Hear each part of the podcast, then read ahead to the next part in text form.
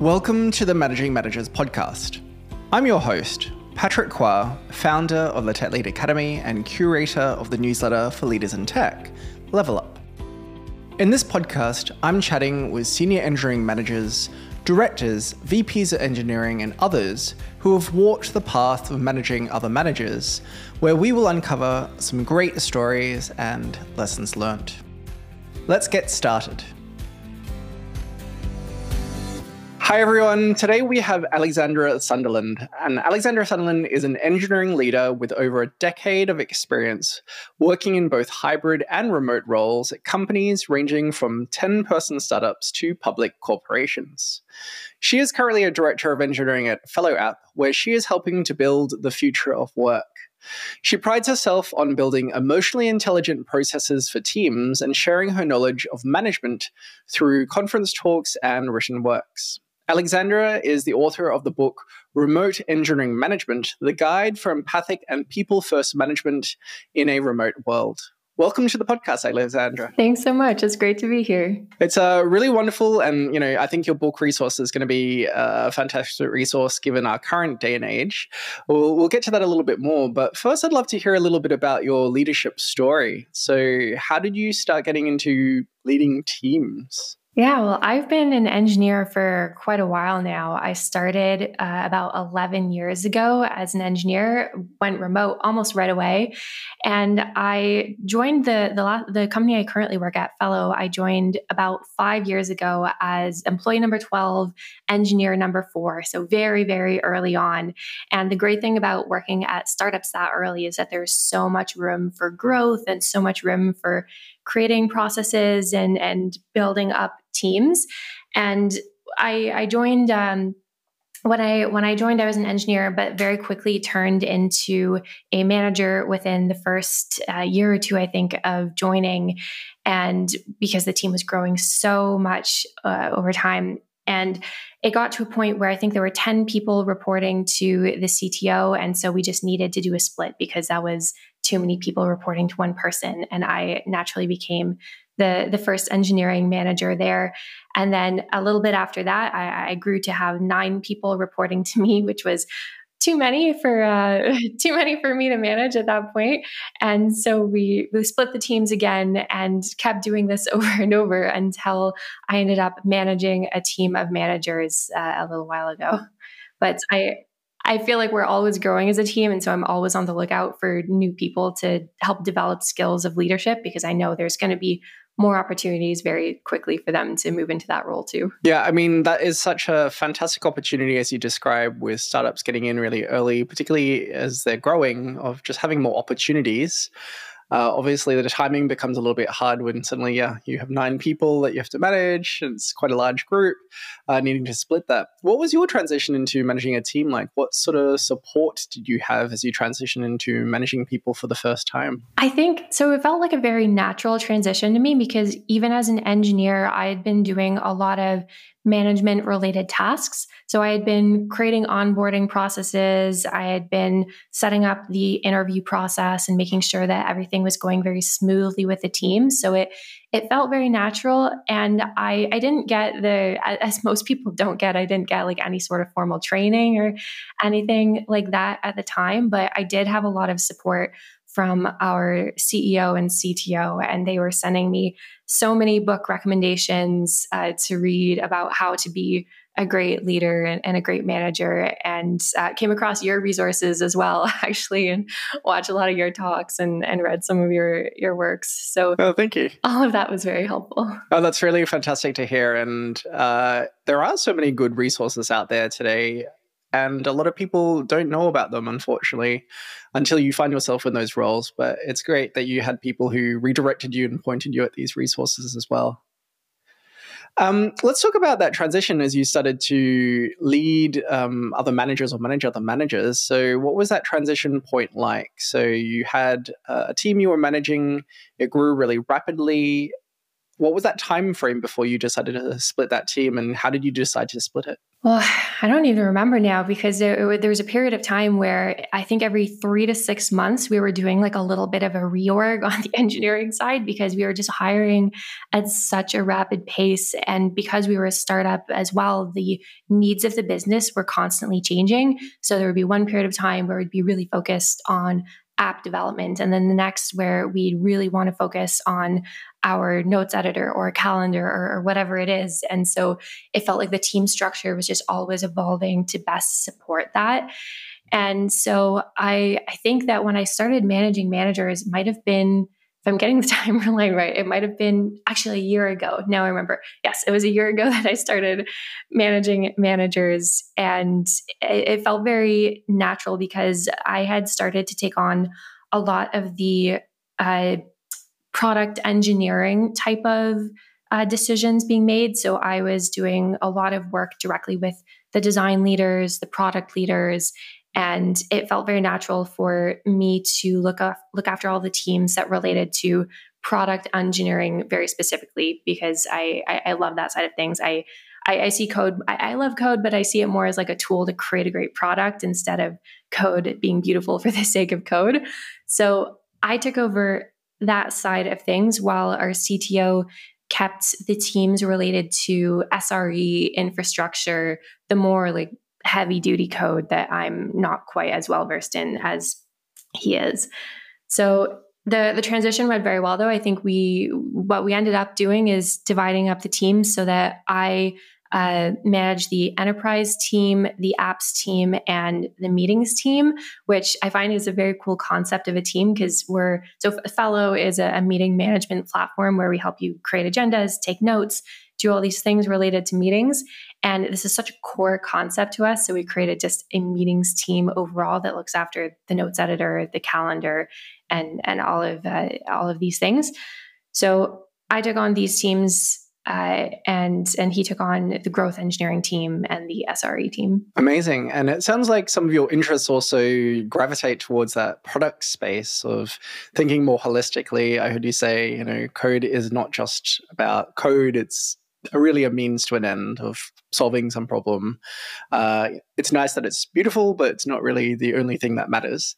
Uh, what were some things that helped you transition into that area? Uh, was that already something that you taught with your manager around around wanting to have more uh, ownership of the product, or was that just something that you started to to just keep helping out because it was kind of needed? It was a little bit of need based, and also it's something that I, I really wanted because I, I love it when teams work really efficiently together. And I, I really, really love communicating with other teams and making sure that things are going well. So I was seeing that we were kind of falling through the cracks in some places because there was this division originally of, uh, you know, like I'll manage the enterprise team, he'll manage uh, whatever other teams we had at the time, both kind of product related. And it felt like we, not everyone was always on the same page. Things weren't going super smoothly. So I was naturally stepping up and creating new ways of communicating with the product team, making sure that everything was uh, going very well. I was just trying to understand how you found yourself in that space, if it was something that you were pushed into or more of your own interest. Uh, it sounds like it was something that you were, once again, filling a need of what the business needed. And then somebody gave you that sort of official title of saying, hey, you're already doing these things, uh, do more of it. Yes. Yeah. And so I, at some point, asked uh, for the ability to manage all of these other teams because I felt like if everything falls under one person, then it will go more smoothly. And uh, and in January of this year, I think is when we made that change so that everything that's under product engineering would fall under me. Amazing. And if you think about some of the responsibilities or activities that you do now, managing other managers that you wouldn't do as a, say, engineering manager, what would be some concrete examples? I think in my case, a lot of the things that I do now are very similar to what I was doing before as an engineering manager. Probably uh, because we were a, a startup and you know you, you take on a lot more responsibility when you're a growing team and there's a need. So even as an engineering manager, I was creating the career ladder, I was creating the onboarding process. Uh, I was doing a lot of those things that typically don't fall on managers. But what I find myself doing a lot more now as a director is taking on business critical decisions and making sure that they're executed on instead of being given a decision and told to see it through. And there's uh, there's something exciting about that, but also something incredibly stressful. Where you know you'll scary. Oh, it's so scary, just ma- making a decision, but also not having the the direct control over its outcome anymore because you're trusting your teams to to follow through on it and, and make something happen. So that that is something that is very different from what I was doing before. That's a really great example, and it resonates with a lot of people in a director like role of where you have more scope, but ironically less direct control. Uh, you know, you have these objectives that you need to deliver and you need to see these out. What are some of the things that help you influence and give you confidence that things are on track? So, can you think of an example where um, you have a critical business decision that you need to make happen now and how do you make sure that happens? Mm, i think that we have a, a lot of checkpoints set up with between me and the, the managers of different teams which help out a lot with that. So for example every monday morning we have a dev lead sync meeting where it's me and all the other engineering managers in the company uh, our cto included and that's where we'll talk through some of those decisions that have been made, how they're going, how they're being carried out, uh, just for, for more visibility for everyone in the company or everyone on the engineering uh, leadership team. One on ones are also a great place to really drive down a decision, make sure that that it's being followed through, and uh, ask deeper questions. But something that I love as well for for understanding what's going on within the company is that almost all of our channels in Slack are public. So, unless there's a reason that some information needs to be kept private, which is a very rare reason, uh, then we default to public always. And that means that any project that's going on, any sort of initiative, whatever it is, will have a Slack channel that's public that I'll join and maybe I'll mute it so I don't get the little red dot all the time that's like constantly interrupting me but I I will have that insight to be able to at any moment go see what is going on with this. Are is progress being made? Are the decisions being carried through? And within all those Slack channels too, like for for a project, we'll we'll set up automations.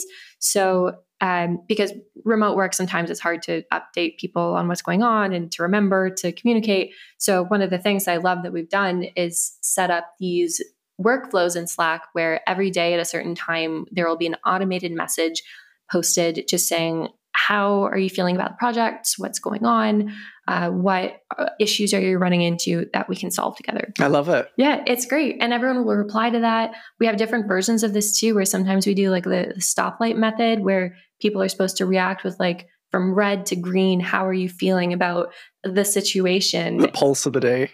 Yeah it's so useful because people if you're feeling bad about something you might not always say it but if you put like a red emoji i think this project is off track that opens a conversation and people are going to talk about it sooner than the weekly check-in or whatever it is that you do. No that's great and really building into some of the tools and really taking advantage of it. I think that's such a great idea and uh, exactly what you talked about when people are remote is people forget about things people in different time zones and just having that that heartbeat regular cadence is really nice to have uh, some of that tooling in place.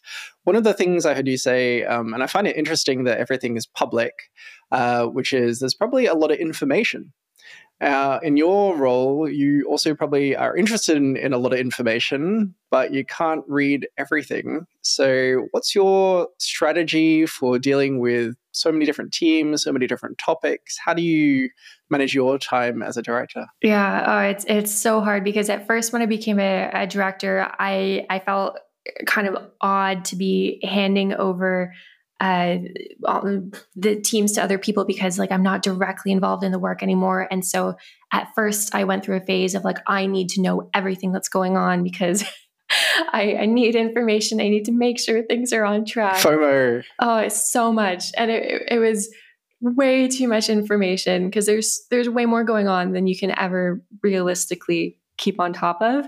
And so we'd uh, I'd created all these communication paths and updates, and then eventually just like muted everything so that I can go check at will instead of have instead of like reading everything that comes in all the time.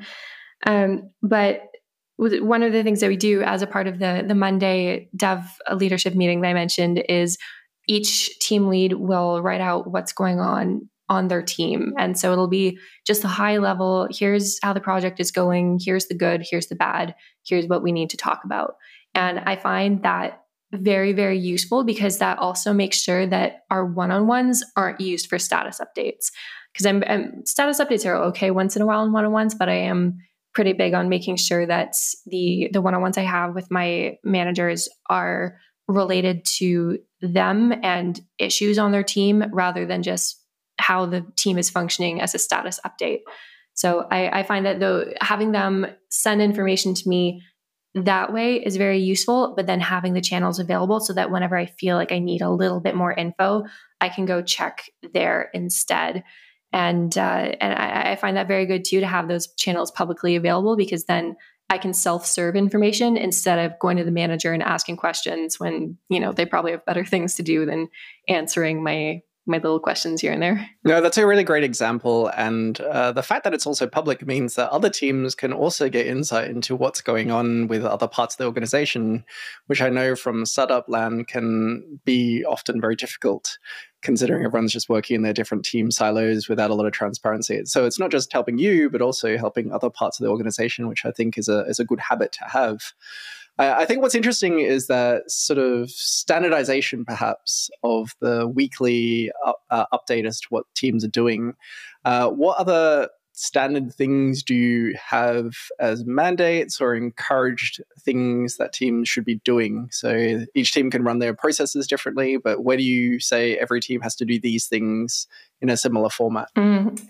We have some very similar processes around Linear. So we, we use Linear as our project management tool, and we make sure that everybody has the same uh, statuses across that so that we know when something's on staging, when it's deployed, uh, because the QA team works across all the teams. And so if every team had a separate process, that would be that would be uh, a little bit difficult for them to deal with. Um, and we also make sure that everybody has the same biweekly one-on-ones on their team. Like one-on-ones are just so important in our company. So we make sure that that is standardized across all of engineering. Um, we also have uh, team meetings that are that are, are not standardized in format, but standardized in that they need to happen. And the, the team meetings are more about connecting as people and socializing rather than uh, accomplishing work together, which is a, a, little bit of a departure from other people. I, I, think it helps that we're not doing like sprints or, or things like that. We we have longer eight week build cycles, so we don't need to be constantly going over a, a sprint board.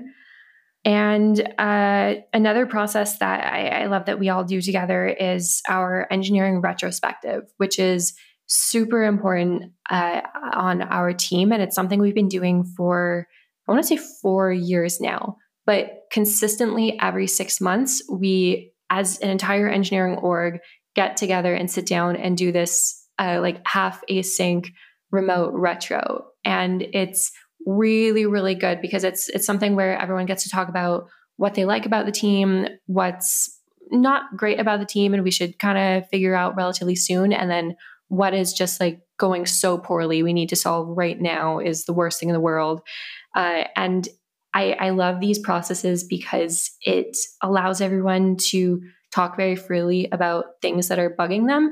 And that makes everyone feel more like they're a part of a team. And it's, it's so, there's something so nice about listening to other people complain about the same things that you encounter and then working together to come up with a solution.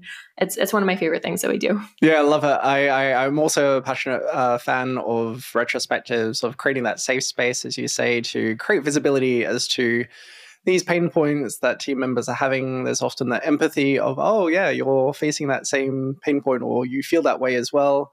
Uh, and you're right, which is that channeling that energy, not just to to complain and mope, but also to then, you know, do something about it and to hopefully improve the work environment. So that's really fantastic to hear. Um, I'd like to change topics a little bit to your book. So, uh, you recently published a book on remote engineering management. So, congratulations first. Thank you. Uh, given the current state of the world, uh, in a lot of the people that I work with, they've settled probably more on hybrid, um, with fewer probably remote or fully remote. Uh, but I think it's going to be a really valuable resource. So, why did you decide to write? Uh, why did you decide to write this book? So my husband had been trying to convince me to write this for quite a while actually, and I I finally sat down and did it because a friend of mine was doing NaNoWriMo, which is the National Novel Writing Month of November, and uh, she wanted a, a, writing accountability buddy, and I was the only friend who said yes. Uh, it was a very big thing to do. The the point of it is you write fifty thousand words over the course of November, which is a, lot of words. That's a, a that is a lot. That's a long blog post every single day. And I thought I'll, I'll, do it. I'll, I'll write about this topic that my husband's been trying to convince me to write about for a while. And I ended up at the end of November with a book that's I, I managed to get published. But I, I wanted to write about remote engineering management specifically because I had been working remotely already for at that point, it, it must have been eight years or so, but now it's been uh, 11. And I felt like everybody in the world had done a good job of embracing remote work, and people were good at knowing to mute themselves on video calls when they weren't talking, and you know the, the basics like that. But I felt like there was still a lot of stuff missing that people didn't know about yet that could really uh, like up level how they were working and and things that there were a lot of lessons that I had learned over the years that I felt would take a, a long time for others to pick up on. So I wanted to just put that all out there so that everyone could be the best remote manager that they could. It's really fantastic. And uh, I think we definitely need more of those resources. So definitely recommend people check it out. We'll make sure that the link is in the show notes as well. Um, from your perspective, how do you think remote changes management or, or the role for entering managers? There are a lot of obvious answers to that. Like I think the first one everyone's going to say is you have to be so much more intentional about communicating and building team culture and and all of that stuff because you're not seeing each other day to day. But I think the the biggest one that stands out for me is there's a lot more conflict resolution that happens when you're a manager when you're remote. Not specific to engineering, but I think there's something about you know, when you're in the office, if something happens and you're a little bit frustrated, that you you might appear frustrated and the, someone else in the office might pick up on that and go, "Hey, what's going on? Let's talk about it." Things don't seem to be going very well because you have you have this body language and you can just talk it out. But when you're remote, I find that when you're on a video call, people have kind of this veil where they might present themselves very differently than how they actually feel. And I, am sure we've all had like video calls where we're in a meeting, we're happy, whatever, like we do the call and then you press end and you just go collapse on the bed. And you're like, that was the worst. I don't want to deal with this. I'm over with meetings. And the that, that it's great and all that you can present yourself in the remote world without showing your emotions all the time. For some situations, that's that's great. People prefer it, but it also means that it's harder for people to pick up on things when th- when there is a bit of conflict.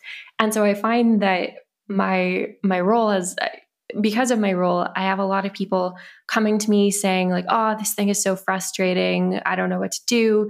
And then maybe the other person involved in that conflict will also come to me saying, "Oh, I'm so frustrated by this. I don't know what to do." And the answer is almost almost always just go talk to each other like this is very simple. Like if you just talk about it together, it'll get resolved, no problem. But I, I do a lot of that, just t- people coming to me with with problems, and the answer is always just go mention it to the other person, and it will be fine. And that was not something that happens uh, in person. Yeah, I mean, it's such a great insight, and you're right. Is that I think people have that difference of being at the end of a camera versus being in person, uh, and then I can also think of teams where some of the team rituals mean that people don't have their video on all the time. And so it's even harder from that side because you just have whatever text or voice uh, messages that people have. And trying to get a read into that, I can imagine that makes it really hard as a manager to understand.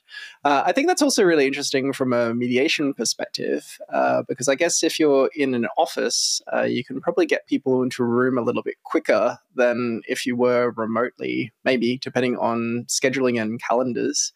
Uh, do you have any tips for people about improving mediation rem- in a remote uh, setting? Yeah, I, I, think so. Sometimes when, uh, we, especially as engineers, we love solving problems. And so when someone comes to you with a problem, often it's easy to just listen to them and then try to solve it for them and either give them a, a solution or say, oh, okay, I'll go talk to whoever it is or, or, the group of people whatever is going on i'll go solve it for you.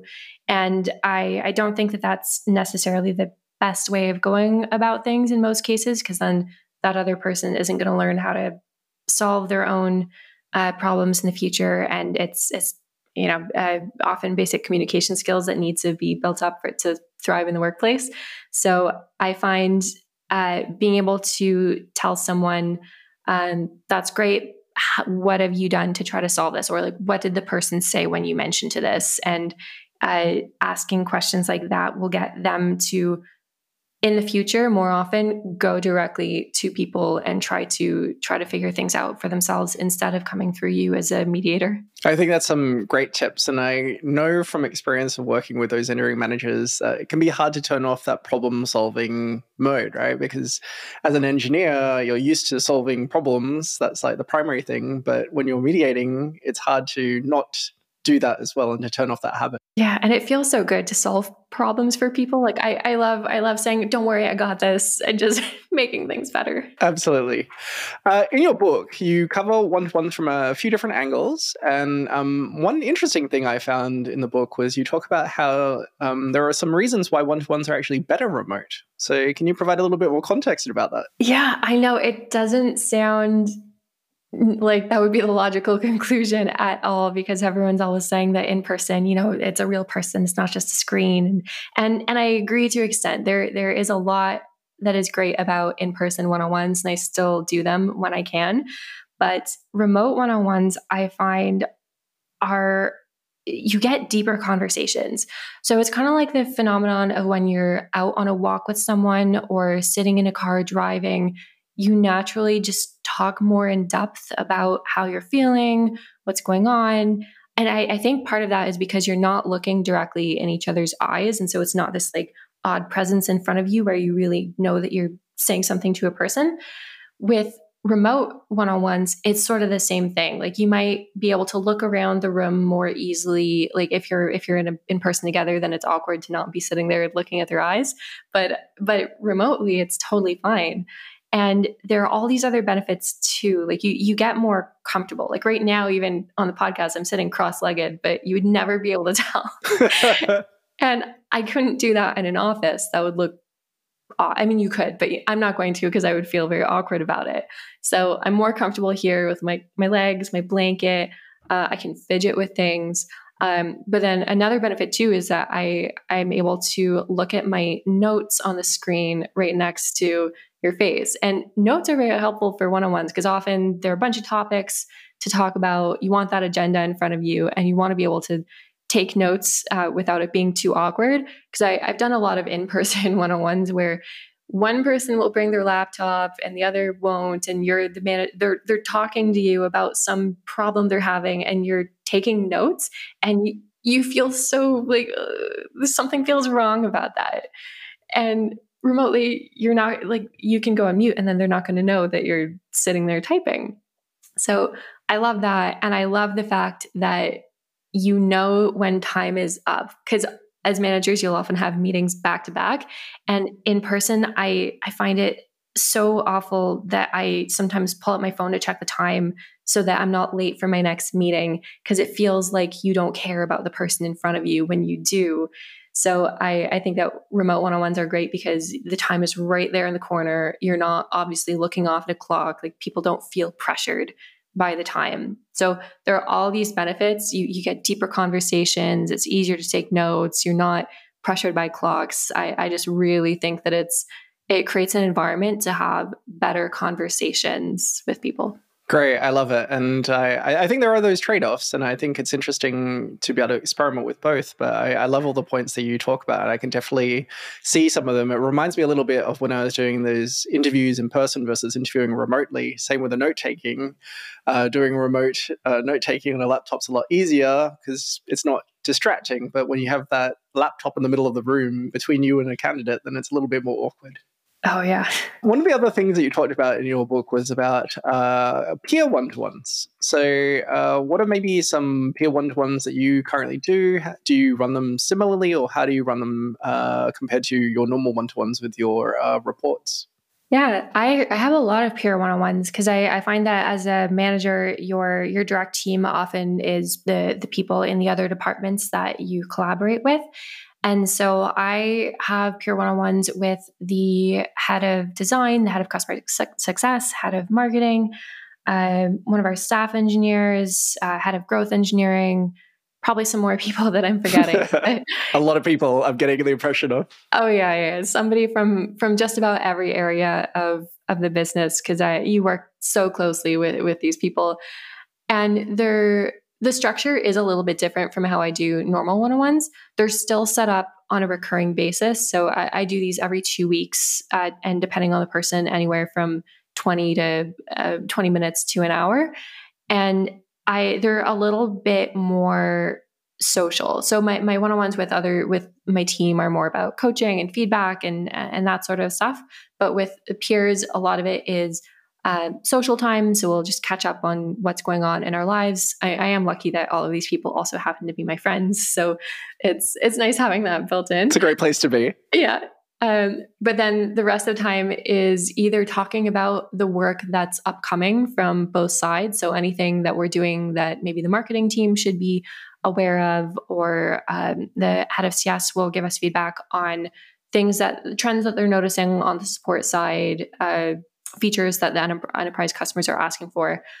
And we'll talk about how our teams are working together overall, because uh, very often there's something that we could do to make how we collaborate better and we'll try to hash that out together. Yeah lovely excellent.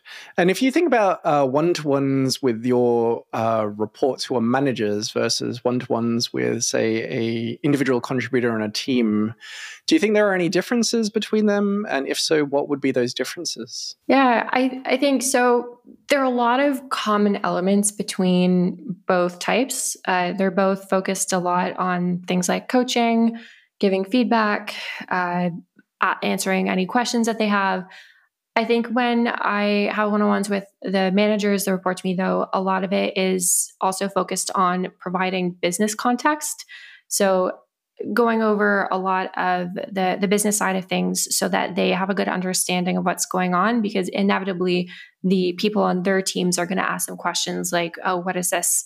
What does this ARR mean and how is it impacting the features that we're building next cycle? Just we're very transparent within the company overall, so everybody has access to, you know, all of our all of our business numbers.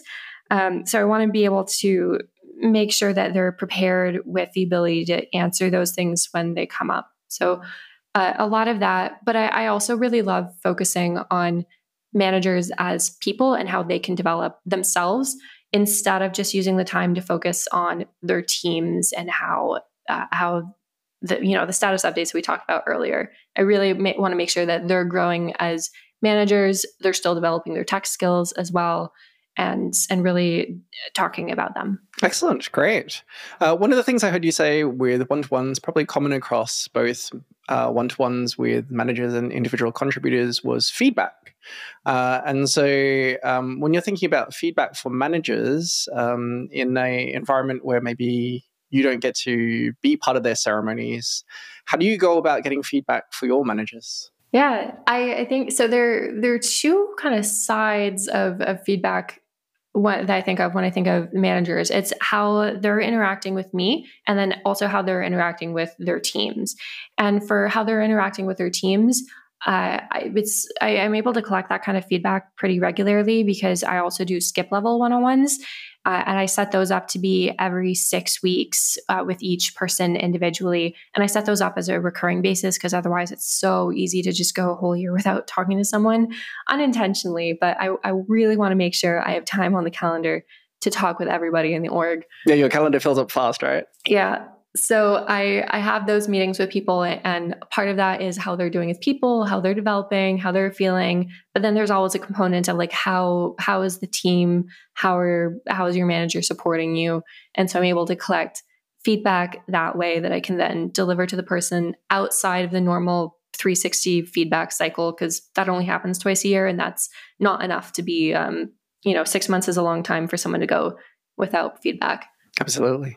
So there, there's that side, and then there's the side of how they interact with me. And so I think often the feedback will be along the lines of um, whether or not I feel like I'm being informed about the things that aren't going well. You know, I never want someone to sweep a problem under the rug. I want to make sure that we're solving things together and really on top of what's going on um, and then how they're interacting with other teams as well, which is where those peer one on ones come in handy as well. Because maybe there will be feedback sometimes where it's like, oh, this team released something and we had no idea it was coming. And so the help center docs are all out of, out of date and this could have been prevented easily. So the feedback I would get from that would be to go to the team and say, we've got to we've got to be better at communicating here with uh, with other people. Excellent. No, that's also really fantastic. And you're right, is that the two uh, or twice a year sort of 360 degree feedback isn't really quick enough. So it's great to have more regular feedback for your managers as well.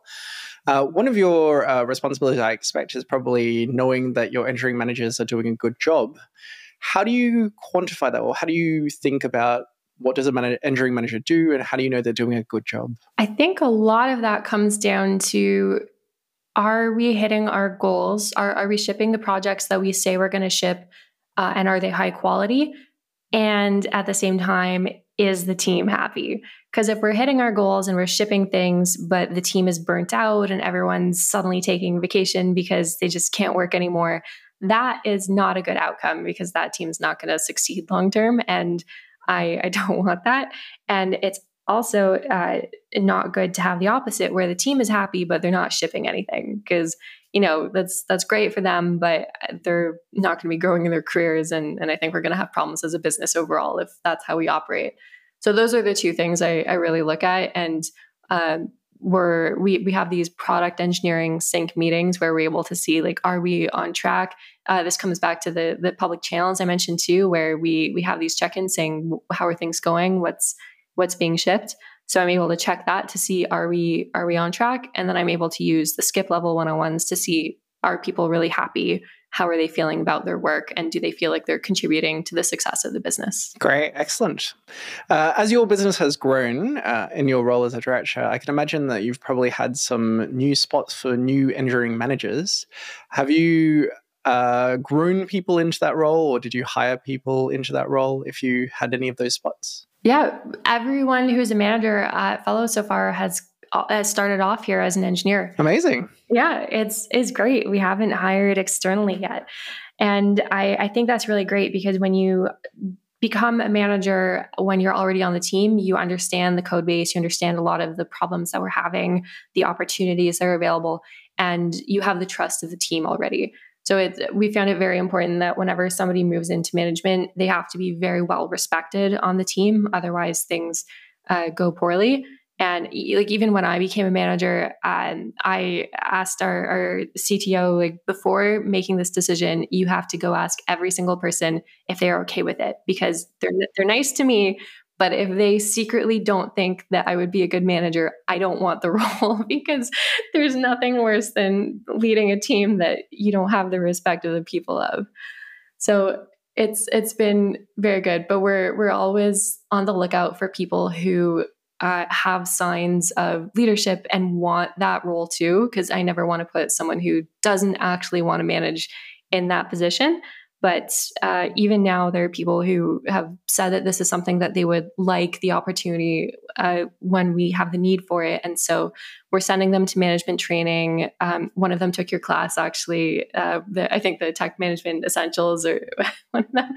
So that's been very helpful. But we're we're like creating these skills and giving them opportunities to try out management too. So managing like little projects here and there before actually moving them into that role. Great. Uh, it sounds like an amazing environment. And uh, it also sounds like you've probably put a more uh, greater support network as people move into that than what you had when you were going through that the first time. Yeah, definitely. I mean, to be fair, we were still a very small company. I was the first person going into management, so it, it makes sense that there was nothing set up yet. No, no, it's great. I mean, in other places, that those things don't change still, right? Is that people just get on with execution. So I think it's also a good testament to the improvements that you've made of leaving it uh, in a better, easier path for newer managers as they transition in.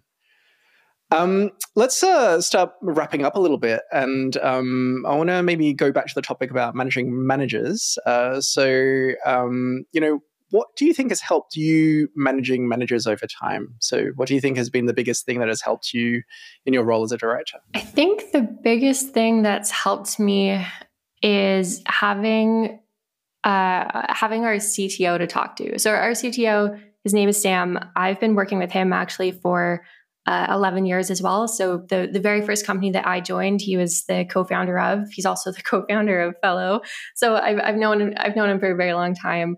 But I think you know people always talk about how having a support network is so important as a manager, and I, I found it very helpful to just have him to go to to you know sometimes just rant about my problems uh, unproductively, but also sometimes just talk through my thinking, kind of like rubber duck debugging almost, where, you know, I'll say something out loud and and it helps me immediately just having him there to uh, to to talk back with me.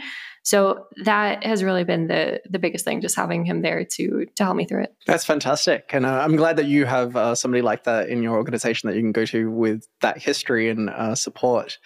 Uh, if there was any book or books that you would recommend to a person who's about to step into a managing manager's role, is there anything that you would really point them to? Uh, I mean, of course, I'm going to say my book, Remote Engineering Management. But then the the one that really helped me as well when I uh, a few years ago was Julie Zhuo's book, which is The Making of a Manager. Yep. It's it's such a good book, such a nice read, um, very uh, storytelling based. I, I, really appreciated her approach to management. Fantastic. And then, if you were to give uh, yourself some advice, going back to your earlier self as you were stepping into your director role for the first time, what advice would you give yourself? I would probably tell myself that it's okay to ask the managers that report to me questions, and it's not going to seem like I don't trust them or trust what they're doing. Uh, it's it's good to be informed about what's going on and really dig into things if something doesn't seem right. So I think it, it took me a few weeks at least to understand that um, even though they're managers, they still need support as well, and that is my role to really be there for them. It's not to just let them take over and and do things on their own without support. So I, I would definitely want to, if I could redo anything, it would be to be more involved right from the start and not be afraid to ask them questions. Great answer and great insight as well. So thank you very much for sharing that. And my final question then is where can people find out more about you or reach out to you? People can find out more about me on my website, alexandras.dev, and I'm also on LinkedIn and Twitter. Fantastic. And we'll make sure that all of those links are in the show notes as well. Thank you so much, Alexandra, for all of your amazing insights and your stories as well. Uh, it's great to have a peek into what your world looks like and uh, also your growth journey. It just sounds like it's been a fun, really great environment to grow into both a manager and also a manager of manager. And it also sounds like there's lots more growth and lots more opportunity there as well. So thank you very much for being a guest on the podcast. Thanks so much. It was great being here. Thanks for listening to this episode of the Managing Managers podcast. You can find the transcript and the show notes at www.managingmanagers.tech. If you enjoyed the content, please be sure to rate and subscribe to be informed about new episodes. Also, consider sharing this podcast with another person who might benefit. Until next time.